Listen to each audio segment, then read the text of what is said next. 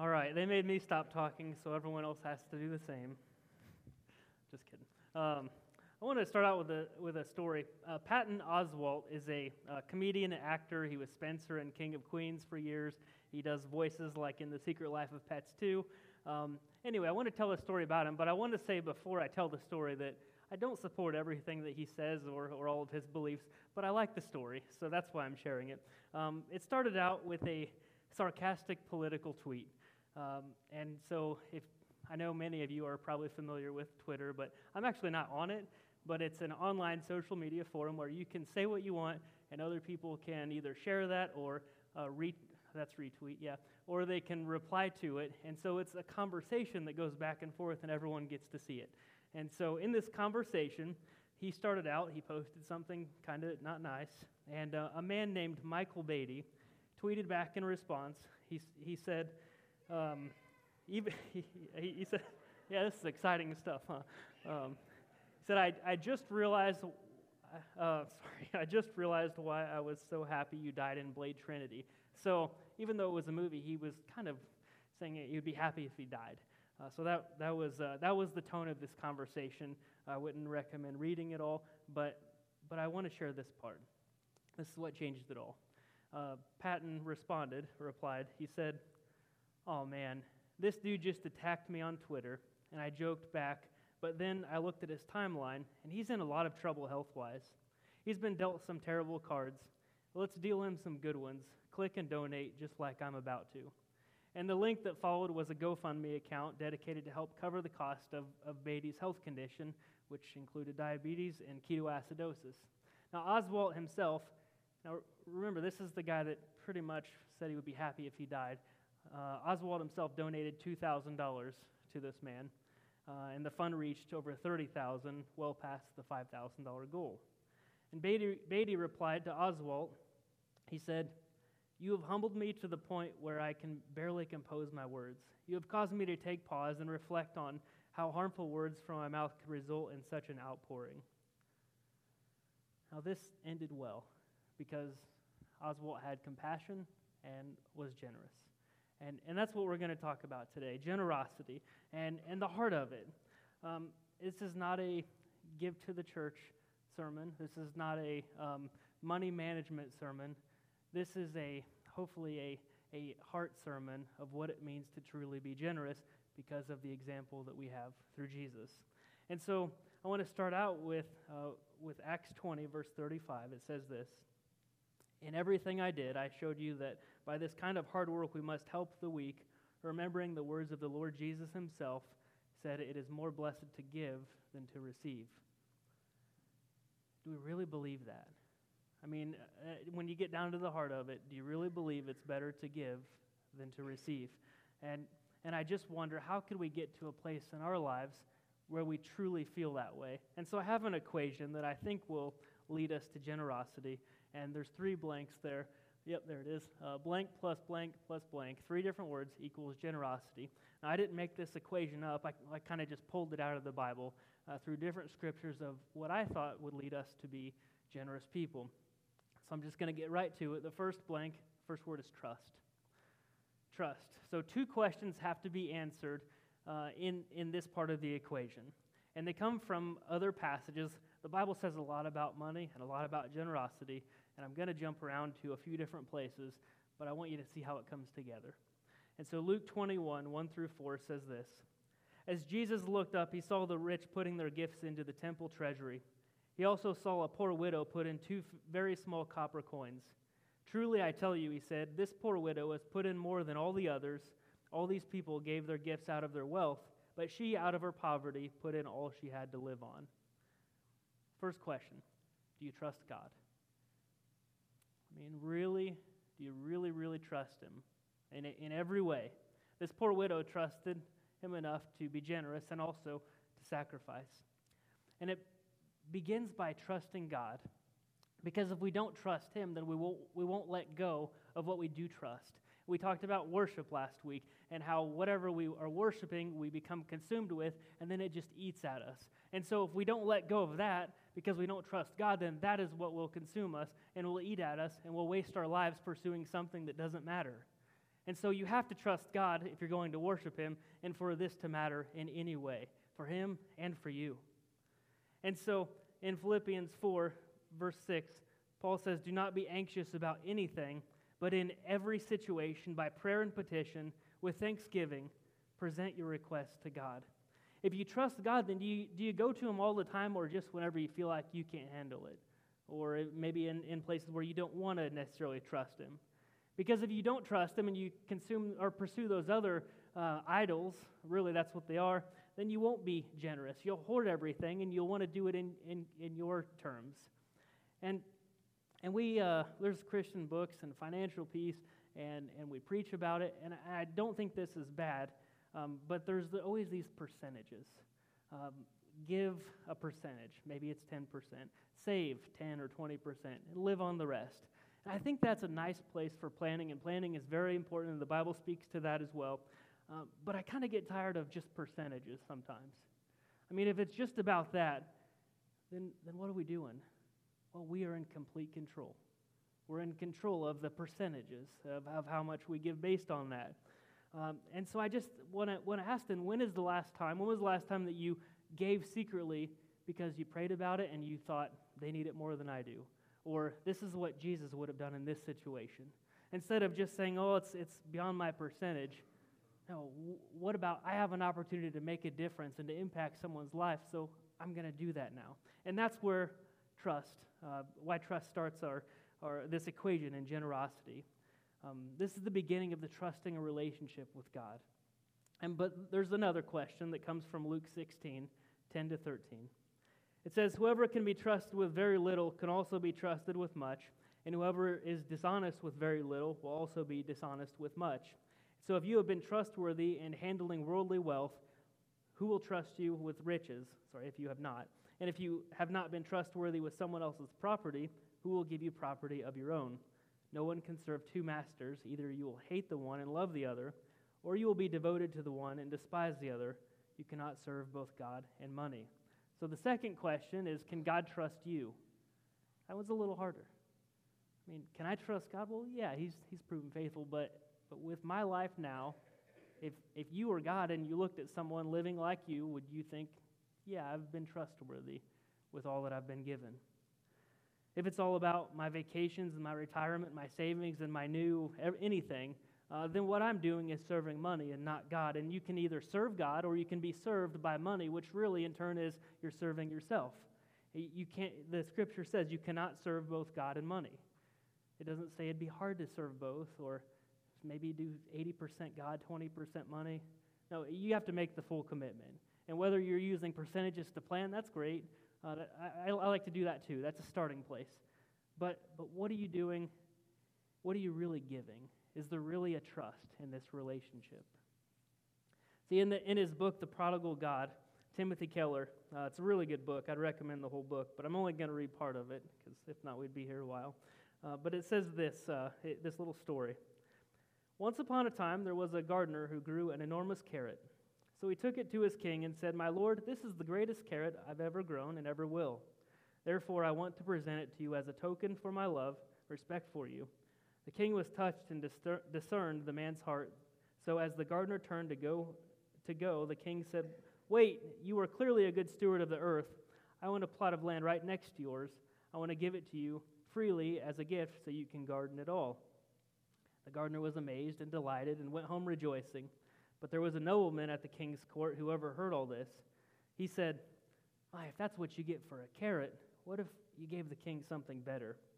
And so the next day, the, the nobleman came before the king and was leading a handsome black stallion. He bowed low and said, My lord, I breed horses, and this is the greatest horse I've ever bred or ever will. Therefore, I want, you to pre- I want to present it to you as a token of my love and respect for you. But the king discerned the man's heart uh, and, and took the horse and dismissed him. The nobleman was perplexed. So the king said, Let me explain. The gardener was giving me the carrot, but you were giving yourself the horse. See, it's not always the action. And that's why I wanted to start out by saying this is not about how much we put in the offering plate or maybe even how much we give to the person in need, but is your heart in it? Are you doing it because you trust God and even more because you love Him and you love others. Trust is not simply a proclamation. We sing songs of trust in God and, and full commitment, um, but it actually means that you believe He will take care of you. It, it means that you don't give to receive, but you give because you've received, because we've been blessed. So if you trust God, I believe that you will live generously. At least that's, that's part of it. The next word is contentment. If you trust God and you are content, you'll be generous. Philippians 4 10 to 13 says, I rejoiced greatly in the Lord that at last you renewed your concern for me. Indeed, you were concerned, but you had no, no opportunity to show it. I am not saying this because I'm in need, for I have learned to be content, whatever the circumstances. I know what it is to be in need, and I know what it is to have plenty. I have learned the secret of being content in any and every situation, whether well fed or hungry, whether living in plenty or in want. I can do all this through him who gives me strength.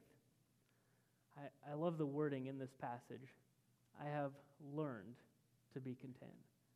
It's like, well, maybe he wasn't, con- he didn't have that before. It's a process, it's maturing, uh, spiritually maturing, growing in our, in our faith, trusting God more. And he learned this, um, and, and he says, whether rich or poor. And, and the, the truth is, some of us maybe have always been poor, and others maybe have always been rich, or at least in terms of, of comparing, which isn't really the way to go about it, but you may have always felt that way at least. And it, it's learning to be content either way. In 2018, Har- Harvard Business School completed a study of over 400 millionaires. I'm sorry, 4,000 millionaires. And, and I want you to remember that these, these are all millionaires, all right, in, in the study. And each one was asked to report how much they currently had uh, on a scale of 1 to 10, uh, how happy were they, and on a scale of 1 to 10, or, or what would it take to get to a 10 on that scale. And so uh, 26%, the largest response, was assigned to they needed 10 times more to be happy. The largest possible option. 24% chose five times more, so that's pretty high as well, followed by 23% at two times more. Only 13% of respondents said that they currently have enough to be happy, all millionaires. But maybe, maybe surprisingly or not, uh, the answers were consistent no matter how much a person had. If someone had 100 million, they needed 10 times more, but someone had 10 million, they still needed 10 times more. Uh, the the uh, guy who did this research, Michael Norton, he said that it's just about comparison. We're not content because we look around. And we don't say, Do I have enough? We say, Do I have more than, than those around me? He concluded that if a family amasses 50 million but moves to a neighborhood where everyone has more, they still won't be happy. And consistently, people always say they need two or three times more. Well, the problem with, with contentment and thinking that there's a number is when you get there, then you will also still need more. It, it won't ever go away. If you're pursuing money, your pursuit will be endless. And if we aren't content, we won't be generous. Because how can I give to you if I don't have enough? Even if I, even if I do, if I don't feel like I have enough, there's no way I'm going to be generous and, and give to someone else. Paul writes this uh, letter as, as the goal, but he also writes a warning in 1 Timothy. He says, Command those who are rich in the present world not to be arrogant nor put their hope in wealth, which is so uncertain, but to put their hope in God, who richly provides us with everything for our enjoyment. Command them to do good, to be rich in good deeds, and to be generous and willing to share.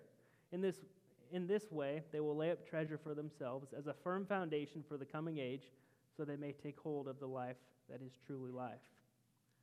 We like to think that money won't really change us. Um, it would ne- if I if I won uh, the lottery, I would be the same person.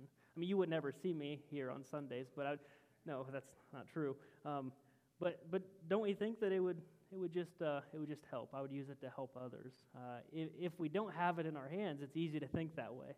It's easy to think I would oh I would be generous. I would share with everyone. But as soon as people get it in their hands, that's not what happens. Uh, study maybe for some, but study after study shows that the that uh, in inheriting or winning a large amount of money uh, increases the risk of becoming insensitive, less generous, and even mean. Now, I know this isn't everyone. I know, I know that some people are, are always giving.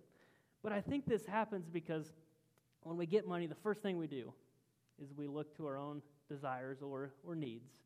Uh, I can think of a couple of times that, that I had, I, have gotten a little bit of money, and I, am not talking about inheritance or winning the lottery, um, but I got Christmas money one year. And this has probably been eight or ten years ago, and I really wanted uh, to get a Nike watch for running. I was running on a regular basis, and I thought if I just get that, then it'll make me run not faster or farther, but it'll help me to measure it, and I really justified. I just need this watch. And so I bought it, and I probably wore it twice. I, I didn't like it at all. Um, I, my wife has kind of uh, brought, brought things like that up, you know, because. Uh, it's just a waste sometimes. And then there was another time where uh, I met with a couple of youth ministers on a regular basis, and they both had Kindles, those uh, e readers. And I thought if I just have one of these, then I won't keep buying books, and they'll all be on there, and I'll always have them all, and it'll be a perfect resource. And so I bought one, and I hated it. And I, and I only use it at times for speaking, but I cannot stand reading on it because my pen never works when I try to write on the pages. I, I don't understand. Um, and uh, Yeah, some of you got that.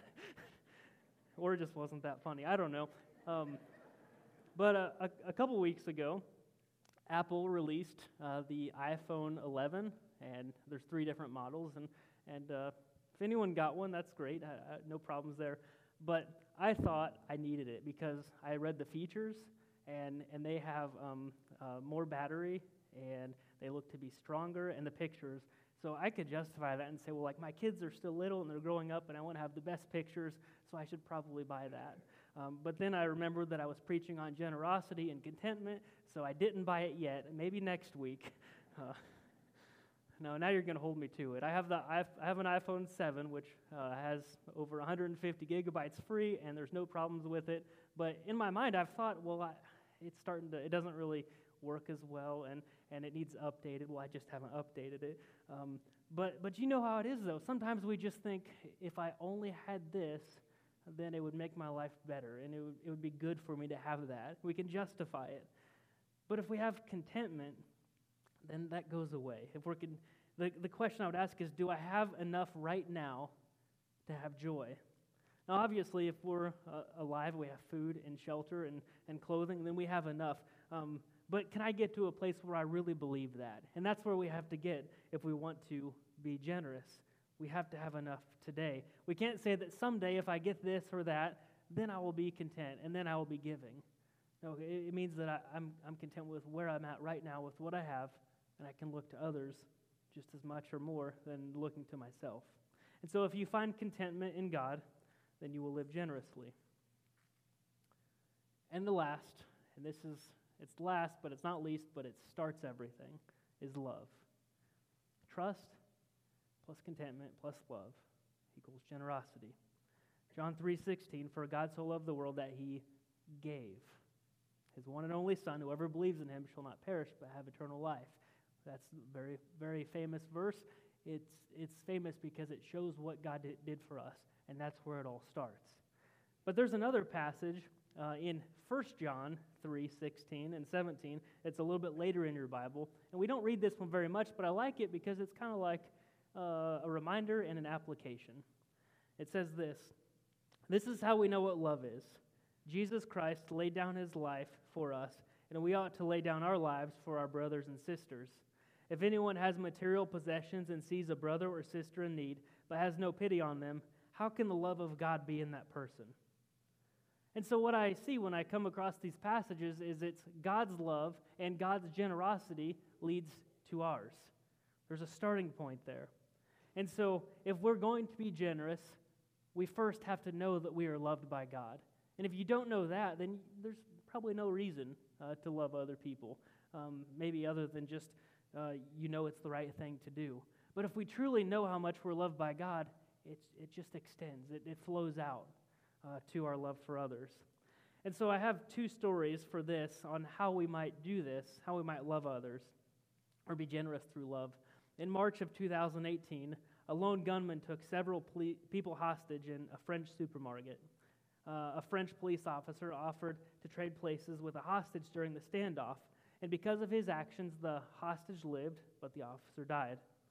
A spokesperson for uh, French President Emmanuel Macron said that uh, the officer died in the service to the nation, to which he had already brought so much.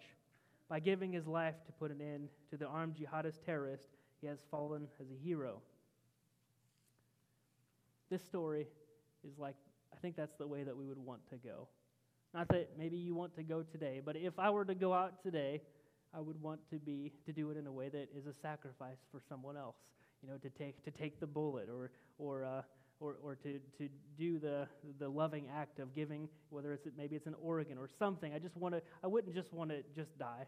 Um, but I, if, if I had to go, that would be my top option. I think that's everyone. I think that's natural. That's heroic. It's what we celebrate uh, to go out a hero. But that's probably not going to happen for most of us. Uh, prob- maybe not any of us. So, how do we, in this uh, loving way, be generous? And so this is the last story. Fred Craddock, uh, in an ad- address to ministers, caught the practical implications of consecration, of, of becoming more like Christ. He says, To give my life for Christ appears glorious. To pour myself out for others, to pay the ultimate price of martyrdom, I'll do it. I'm ready, Lord, to go out in a blaze of glory. And so that's the way that we maybe want to go. We think giving our all to the Lord is like taking a $1,000 bill and laying it on the table Here's my life, Lord. I'm giving it all. But the reality for most, he says, is that he sends us to the bank and he has us cash the $1,000 for quarters. And we go through life putting out 25 cents here and 50 cents there. Listen to the neighbor kid's troubles instead of saying, get lost. Go to the committee meeting. Give a cup of cold water to a shaky old man in a, in a nursing home. Usually, giving our life to Christ isn't glorious. It's done in those, all those little acts of love, 25 cents at a time. It would be easy to go out in a flash of glory. It's harder to live the Christian life little by little over the long haul. That's what it means to be an outwardly focused Christian. Every day, to take the quarter, to do the loving act, to say, hey, Jesus loves you, and, and, uh, and I'm, I'm going to use this opportunity uh, to, to let you know it. Um, making a little sacrifices because God made the big sacrifice first. So if you're in a loving relationship with God, I believe that you will live generously. And so there you have it trust plus contentment plus love equals generosity. This is where the gospel, the good news of Jesus Christ, comes in. Because honestly, trust and contentment and love, they don't just happen naturally. These happen for a reason. See, God has proven himself trustworthy through the promises and the cross. For hundreds of years, six to eight hundred years before Jesus, prophets were saying, hey, uh, God is going to, to give you a Messiah. He's going to deliver someone to save you. You can, you can trust that he'll be faithful. And he was. He is faithful. God has proven himself to be enough. We don't think we have enough, but God offered what we needed most in Jesus, only what he could do. But probably mostly uh, the thing we need to remember the most is God has proven himself loving by giving his child to die an excruciating death so that we could be with him in heaven. That's how we know that we can trust him. That's how we can be content because we know that his love shows no bounds. And so there's no to do list uh, on how to be more generous, but I think there's something that maybe should have come first that if we would just follow this, we will all, all the rest will happen. And it's in John 15. And Jesus said himself, I am the vine, you are the branches. If you remain in me and I in you, you will bear much fruit. Apart from me, you can do nothing. If you do not remain in me, you are like a branch that is thrown away and withers. Such branches are picked up, thrown into a, the fire, and burned. If you remain in me and my words remain in you, ask whatever you wish, and it will be done for you. And so I don't want to get rid of that other equation of trust and contentment and love equals generosity, but I think there's a bigger, a bigger meaning behind all this. Your relationship with God equals generosity. Your relationship with God directly correlates to how generous you will become. If you want to make a difference, if you want meaning in your life, if you want to live a generous life, spend time with Jesus in prayer and Bible study. And as your relationship with God becomes stronger, you'll have no other option than to be a more generous person because you saw that that's what God did for you. If, if you don't know that, you have to know that. None of this, none of the rest of this matters. It's not like a, a to-do list. I read through it and uh, and then I'll I'll become like Jesus. No, I need to know who Jesus is, and He gives us a spirit if we're connected to Him, and through that, then we become more trusting and we become more content and we become more loving. It's not something we do, but something He'll do for us if we would just connect with Him. So if you don't know Jesus and how much He loves you, I'm telling you right now, He showed it. God showed it through sending Jesus to die on a cross, a place that we should all have to die uh, an eternal death in hell. And I know that that's not the fun part, um, but if you don't understand how bad the bad news is, you won't appreciate the good news. The bad news is we all deserve eternal death in hell. The good news is we don't have to take that because Jesus took it for us on the cross. And so, if we want to be more generous and we want to be more loving, we want to make a difference, just accept that first. Accept the truth that God loves you. And so, if you haven't made a decision, I'd like you to come and talk to me after the service or, or anytime you want. Uh, my number's on the, on the program. You can call, you can come in. Uh, you have to know this for this to, uh, to go anywhere. Let's pray. God, thank you so much uh, that, that you loved us. Uh, thank you that uh, we don't just have to, to do things to earn any of this, um, but because you've loved us, because you showed how much you love us through Jesus. We have a way to heaven, we have a way to you, we have a way for a fulfilling life. I just can't imagine what it was like to say to your son, You, you got to do this. You got to go die a painful death for them. But you did it, and he was willing. And so your faithfulness uh, is, is proven in that. And so I just ask that that we go out and share that. Not that we go out and share generosity and the meaning, uh, but we love people so that they can know that they're loved by you. Thank you for Jesus. And it's his name I pray. Amen.